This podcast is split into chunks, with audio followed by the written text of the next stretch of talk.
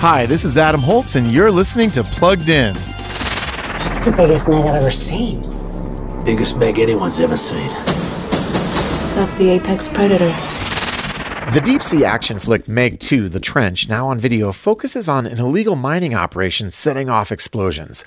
And that not only traps diving expert Jonas Taylor and his crew on the ocean floor, it opens the door for gigantic creatures to swim to the surface. This shark exploitation pick is designed to be bigger, scarier, and sharkier than the 2018 original. But for all of its over the top action and absurd heroism, this predictable sequel tears through scores of victims. We'll give Meg 2 a 2.5 out of 5 for family friendliness. Read the full review at pluggedin.com slash radio. And be sure to listen to the Plugged In Show wherever you get your podcasts. I'm Adam Holz for Focus on the Family's Plugged In.